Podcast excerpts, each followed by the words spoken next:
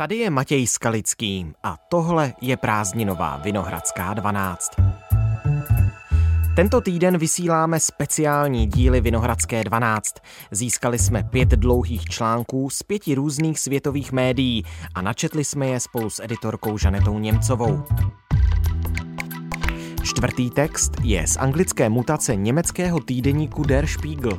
Ten přinesl rozhovor s 28-letým předákem afgánského Talibánu Anasem Hakáním. Mluví v něm o vojenské síti, kterou řídí jeho rodina, svém údajném zapojení do řady atentátů a také o tom, proč je odhodlán bojovat za práva lidí a ptáků.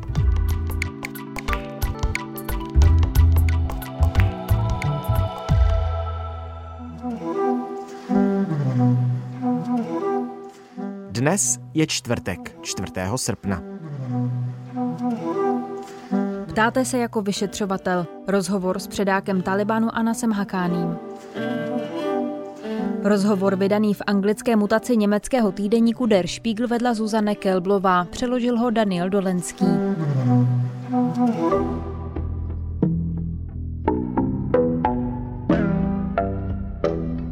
Pokud se chcete dostat k Anasi Hakánimu, musíte navštívit jistou budovu v kábulské dobře zabezpečené vládní čtvrti a v ní se vydat po schodech dolů do sklepní místnosti. Tato místnost, kterou si Hakáný pro rozhovor vybral, je vybavena světlými sametovými křesly a dá se kdykoliv zabezpečit ocelovou mříží. Stejně jako o jeho bratrovi Sirajudínovi, novém talibánském ministru vnitra a hlavě sítě Hakány, se i o 28-letém Anasi Hakáním říká, že s novináři mluví jen velmi neochotně. Svůj souhlas s rozhovorem pro Der Spiegel udělil až po mnoha přímluvách řady diplomatů a vyjednavačů. Síť Hakání, která sídlí v pakistánském Miránčáhu, byla považována za vojenské centrum boje proti západním vojskům. Tento boj skončil před necelým rokem, když Talibán dobil Kábul. Členové sítě Hakání některé z nejzávažnějších útoků spáchaných v Afghánistánu údajně naplánovali právě v Pákistánu, kde měl probíhat výcvik sebevražedných útočníků. Hakání je považován za jednoho z čelných představitelů skupiny.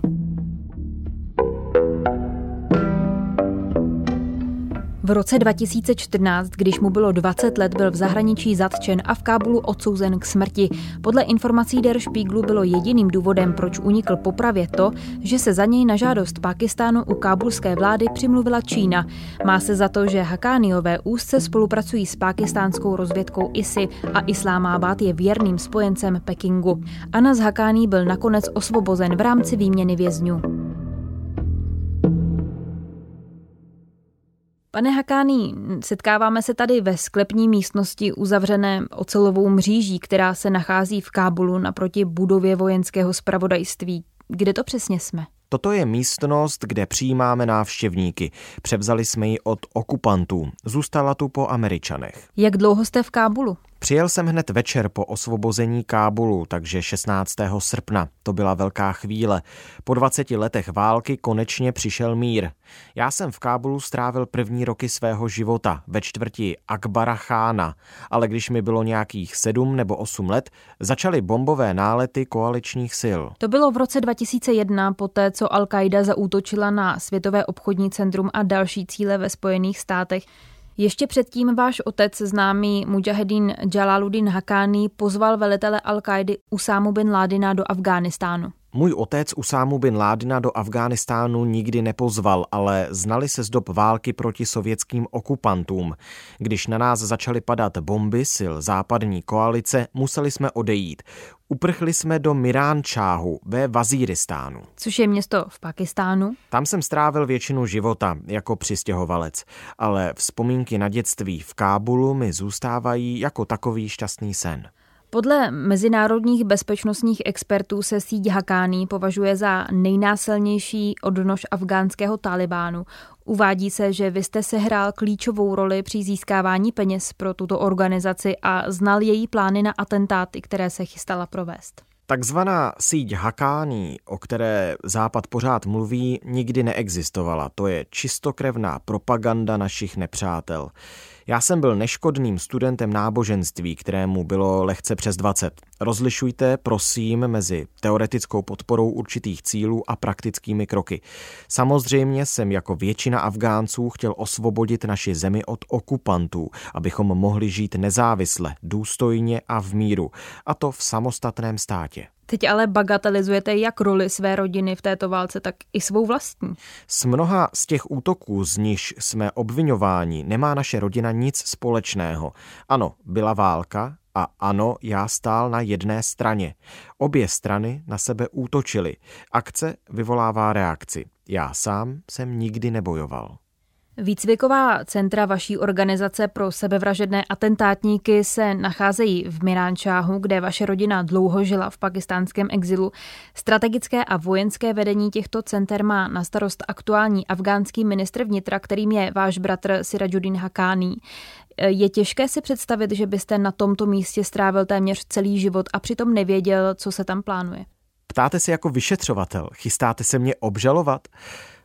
Nebojte se, jenom žertuji. Než jste se v loni vrátil s Talibánem do Afghánistánu jako vítěz, strávil jste několik let v Kábulu nedobrovolně. To je pravda. V roce 2014 mě zatkli v Kataru jménem tehdejší kábulské vlády a vydali do Afghánistánu. To bylo naprosto nelegální. Několik let jsem byl držen v samovazbě v maličké cele, nejprve ve vězení spravovaném spravodajskou službou, pak v Bagrámu. To bylo v rozporu se všemi zákony a pravidly, které v této zemi v té době platily. Byl jste dvěma soudy odsouzen k smrti za spolupodíl na závažných teroristických útocích, ale rozsudek nikdy nebyl vykonán, protože vaše rodina má dobré mezinárodní vztahy. Já byl opravdu nevinný. Byl jsem mladý student v osmém ročníku studia náboženství. V Kataru jsem byl jen na dovolené. Také jsem tam navštívil přátele a známé, které právě propustili z Guantanáma. Síti Hakání se připisuje bezpočet atentátů, které si vyžádali mnoho nevinných obětí a vy jste údajně o plánech na tyto útoky věděl. V roce 2017 bylo jedním z cílů německé velvyslanectví v Kábulu. Tam zemřelo víc než 100 lidí. Tato tvrzení jsou naprosto nepodložená. Všechna obvinění vznesená proti mně během soudního přelíčení jsou zcela vymyšlená. Po téměř pěti letech ve vězení jste byl v roce 2019 vyměněn za dva pedagogy Kábulské americké univerzity. Síť Hakání přitom Kevina Kinga ze Spojených států a Timothyho Víkse z Austrálie unesla pouze za tímto účelem. Oba byli dlouho drženi ve vězení. Litujete toho, co se jim stalo? Nemám radost z toho, co se stalo, ale o plánu zajmout oba profesory a vyměnit je za mě jsem nic nevěděl. Na druhou stranu já jsem byl v rozporu se všemi standardy a pravidly držen mnoho let v izolaci. Vedení islámského emirátu Afghánistán bylo zatlačeno do krajní situace, kde se žádné jiné možnosti nenabízely a proto se rozhodlo pro toto zvláštní opatření, jehož cílem bylo svého občana, tedy mě, propustit. Může jedna křivda ospravedlnit jinou? Prosím vás, my jsme si tuhle válku nevybrali. Byla nám vnucena. Doufám, že už nikdy nebudeme muset strpět to, co jsme museli vydržet během těchto dlouhých let. Rahmatullah Nabíl, který byl v té době šéfem zpravodajců, tvrdí, že po vašem zatčení v Kábulu vás naložil do auta a vozil po místech, kde atentátníci ze sítě Hakání provedli své nejhorší útoky. Když jste se pak vrátili do sídla afgánské zpravodajské služby NDS, byl jste rozsahem napáchaných škod údajně natolik pohnut, že jste dobrovolně podepsal své doznání. Je to pravda? Nic takového se nestalo. Žádné sebevražedné útoky jsem nepřiznal. Za poslední dvě desetiletí proběhlo mnoho útoků, jež byly připisovány naší rodině, ale nemáme s nimi nic společného. Jméno naší rodiny často používají absolventi pákistánské madrasy Hakánia, a to bez našeho vědomí. Každý, kdo na této teologické univerzitě studoval, může toto jméno použít.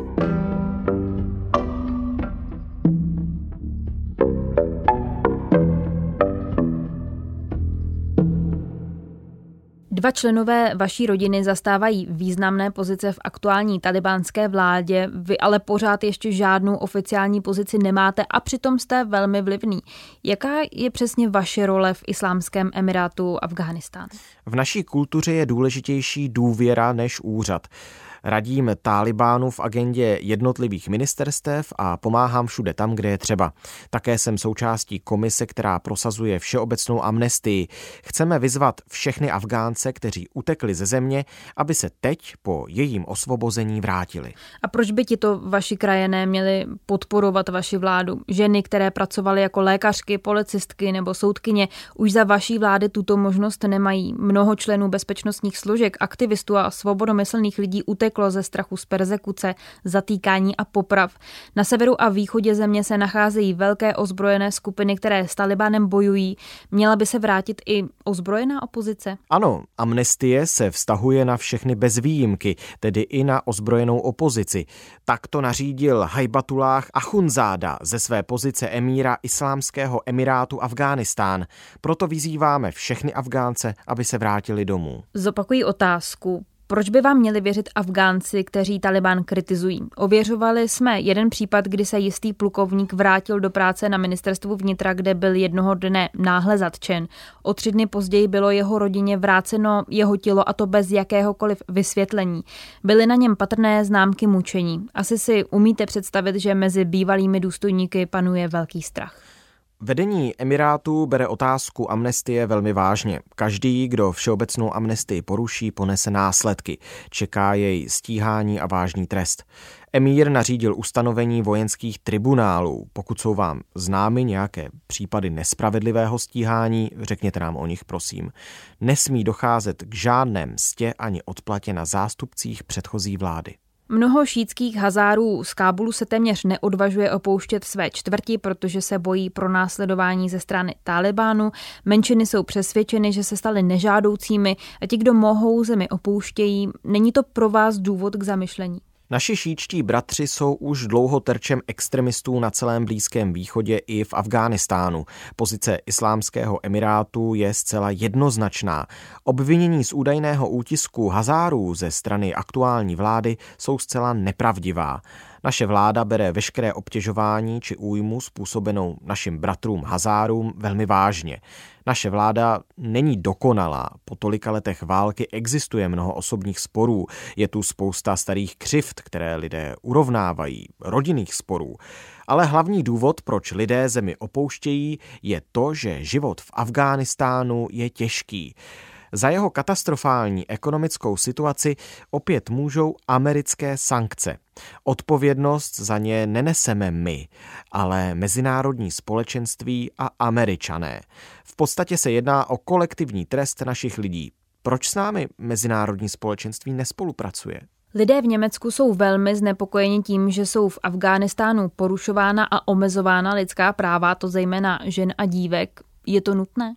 Historické vztahy mezi Afgánci a Němci jsou více než 100 let staré. Během vyjednávání Tálibánu v Doha sehráli Němci velmi pozitivní roli a pomohli nám dosáhnout mírového řešení, zejména německý velvyslanec Markus Pocl. Očekáváme proto, že Němci s námi zůstanou v kontaktu a že obnovíme náš vztah a jeho bilaterální sílu. Také očekáváme, že Němci najdou tolik odvahy, aby dokázali přehlédnout menší problémy pro zlepšení vzájemných vztahů. Němci by ale chtěli investovat peníze daňových poplatníků v zemi, kde jsou podporována ženská práva, dívky chodí do školy a ženy rozhodují o vlastním osudu. Asi jste zapomněla, že my sami jsme byli napadeni spojenými státy pod záminkou ochrany lidských práv. A přitom skutečnými zastánci lidských práv jsme my, Lidská práva jsou součástí naší víry. Naše náboženství uznává nejen lidská práva, ale dokonce i práva zvířat. Například zakazuje lovit ptáky ze sportu. Můžete to udělat pouze, pokud je potom sníte. Proto vyhlašujeme amnesty, proto hlásíme nenásilí. Realita je ale velmi odlišná. Pokud se ženy vydají demonstrovat za své právo na vzdělání a zaměstnání, jsou zatýkány a ponižovány. Ženám a dívkám je v podstatě zakázáno účastnit se veřejného života. Ještě máme pořád nějaké problémy, ale všechny je vyřešíme. Zdá se, že i v rámci Talibánu panují velmi rozdílné názory na to, co by mělo být ženám v budoucnu povoleno. Rodina Hakány se v mnoha ohledech považuje za ultrakonzervativní, ale ministr vnitra, kterým je váš bratr, vyzval úřednice svého ministerstva, aby se vrátili do práce. Některé věci chvíli trvají. Řekněte prosím Němcům u vás doma, že by se neměli pořád zabývat jen problémy žen, ale taky právě mužů. Muži trpí také a tvoří přitom více než polovinu populace. Pane Hakány, děkujeme vám za rozhovor.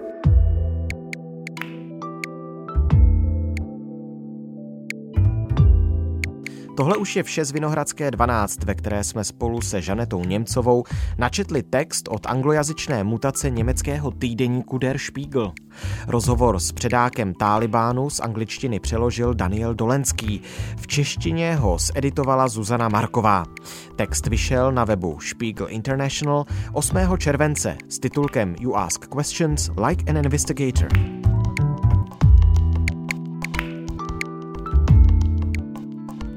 Další text vám přineseme už zítra.